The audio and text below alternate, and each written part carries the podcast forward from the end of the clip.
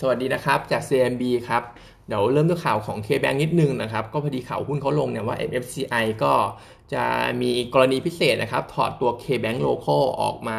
มูลค่าประมาณ 1,800 ล้านบาทนะครับ จะลดเวทลงนะครับ อันนี้เป็นเพราะเรื่องของ NVDR ของ KBank เนี่ยรูมันใกล้เต็มแล้วนะครับ ประมาณ 25%ตอนเนี้ยคร่าวๆได้อยู่ที่มัน24.4 นะครับ มันก็ใกล้เต็มเต็มทีแล้วก็เลยถูกถอดออก ซึ่งผลกระทบ มันน่าจะกดดันราคาหุ้น KBank ในช่วงวัน 2 วันนี้อยู่นะครับจริงๆ แล้วมันจะ effective ในช่วงของวันที่ 7 มิถุนายนก็คือวันจันทร์หน้าที่จะถึงนี้นะครับ ก็คิดว่า KBank เนี่ยเป็นหุ้นใหญ่ตัวหนึ่งที่น่าสะสมนะครับด้วยราคาตรงนี้ แต่ว่าถ้ายังถูกตรงนี้กดดันอยู่ ผมว่าอาจจะรอ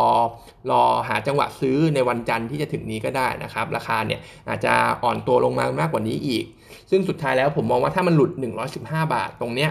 ก็น่าจะ aggressive buy ได้แล้ว เพราะว่า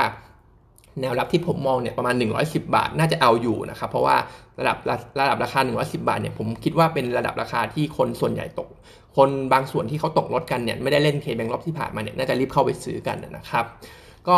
target price เรา 170 บาทนะครับอัพไซด์ก็ถือว่าพอสมควรเลยประมาณ 40กว่าเปอร์เซ็นต์นะครับส่วน paper เนี่ยมีตัวเดียวนะครับก็คือปตท.สผ.โดยรวมๆเองเนี่ยเราค่อนข้าง bullish มากขึ้นนะครับก็ upgrade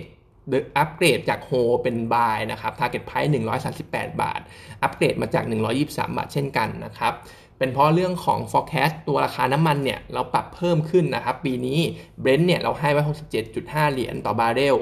อ่าแล้วก็ปีหน้าเนี่ย 63.5 เหรียญต่อบาร์เรลเออซึ่งปีหน้าเองเนี่ยมันมันดูอ่อนตัวลงหน่อย เพราะเรามองว่าถ้าราคาน้ำมันมันยังเป็นแนวโน้มขาขึ้นแบบเนี้ยมันก็จะทำให้ตัวแท่นขุดทางฝั่งของ US เนี่ย เริ่มกลับมาเปิด run กันนะครับ ก็จะทำให้ supply ปีหน้าดูเพิ่มขึ้นหน่อยนะครับ แต่จริงๆ ก็ไม่ได้มีอะไรน่ากังวลนะครับแนวโน้มเป็นขาขึ้นอยู่ IEA เนี่ยยัง forecast ว่า demand นะครับผมในปีเนี้จะเพิ่มขึ้น 5.4 ล้านบาร์เรลต่อวัน ซึ่งตรงเนี้ย เขา forecast ว่าปีนี้จะเป็นบวกแหละ 5.4 ล้านบาร์เรลต่อวัน มันหมายความว่าในช่วง quarter 3 quarter 4เนี่ย จะบวกได้ประมาณ 5 ล้านถึง 8 ล้านบาร์เรลต่อวัน เพราะว่าที่ผ่านมาใน quarter 1เนี่ย demand น้ำมันมันยังติดลบอยู่เลยประมาณ 7.9 ล้านบาร์เรลนะครับ เพราะฉะนั้นเนี่ยครึ่งหลังของปี demand เนี่ยน่าจะยังดูดีมากนะครับ ในส่วนของ EIA เองเนี่ยก็ forecast เหมือนกันนะครับบอกบอกว่า demand ในฝั่งในเดือนของ April เนี่ยอยู่ที่ประมาณโดยรวมๆนะครับผมอยู่ที่ประมาณ 96.2 ล้านบาร์เรลต่อวันนะครับซึ่งอันเนี้ยมันเพิ่มขึ้นมาจากช่วงของ April ปีที่แล้ว April ปีที่แล้วเนี่ยอยู่ที่ประมาณ 80 เองนะครับ ก็เพิ่มขึ้นมาประมาณ 15.8 ล้านบาร์เรลแล้ว เพราะฉะนั้นเนี่ยก็ถือว่าน้ำมันเนี่ยฟื้นตัวชัดเจนนะครับ ในฝั่งของ US ไม่ว่าฝั่งของจีนเองเนี่ยก็มีการใช้มากขึ้น ไม่ว่าจะเป็น driving season หรือว่าการฟื้นตัวของราคาแก๊สโซลีนเองก็ตามนะครับ ซึ่งในฝั่งของ supply เองเนี่ย OPEC Plus เองการประชุมล่าสุดก็ยังเป็นโทนโอเคอยู่นะครับ ดูรวมๆเนี่ยอิมพลายมาก็เหมือนจะเป็นบวก เพราะว่า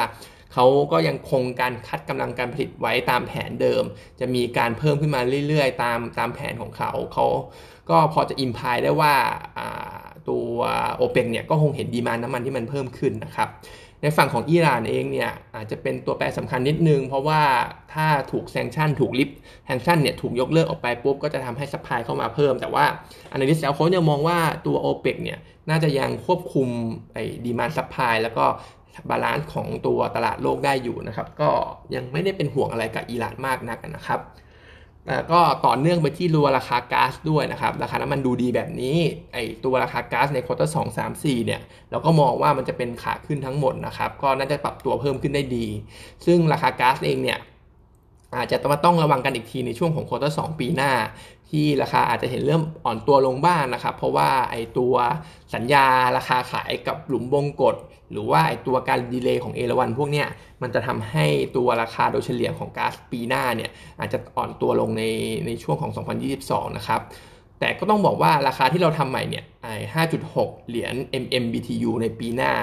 มันก็มากกว่า forecast เก่าของเราอยู่ดีนะครับ อันนี้เป็นเพราะตัวราคาน้ำมันมันขาขึ้นแบบชัดเจนเลย เราก็เลย forecast สูงขึ้นนะครับ เพราะฉะนั้นเองเนี่ยสอพอก็ถือว่าค่อนข้างแนวโน้มเป็นบวกนะครับ น้ำมันก็ยังขาขึ้นอยู่ เราก็เลยให้เป็นซื้อนะครับ target price เนี่ย 138 บาท แล้วก็จริงๆ แล้วในกลุ่มของ oil and gas แล้วเนี่ย ตอนนี้อัพ สตรีมอาจจะไม่ใช่ตัวเลือกหลัก เขาอาจจะไปดูที่โรงกันนะครับ เพราะว่า Analyst เขาก็มีการคุยกับทางไม่ว่าจะเป็น local fund นะครับหรือว่าทางต่างชาติเองก็ตามเนี่ยเหมือนความสนใจเขา shift จาก petrochem เนี่ยไปที่โรงกลั่นกันมากขึ้นนะครับ เพราะว่า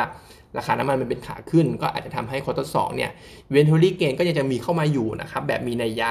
ถึงแม้ว่าจะไม่มากเท่า quarter หนึ่งก็ตามนะครับ เพราะฉะนั้นเองเนี่ยไอเรื่องของปันผลปีนี้ก็อาจจะมีอะไรที่มันพิเศษออกมานะครับ วันนี้ก็เท่านี้นะครับ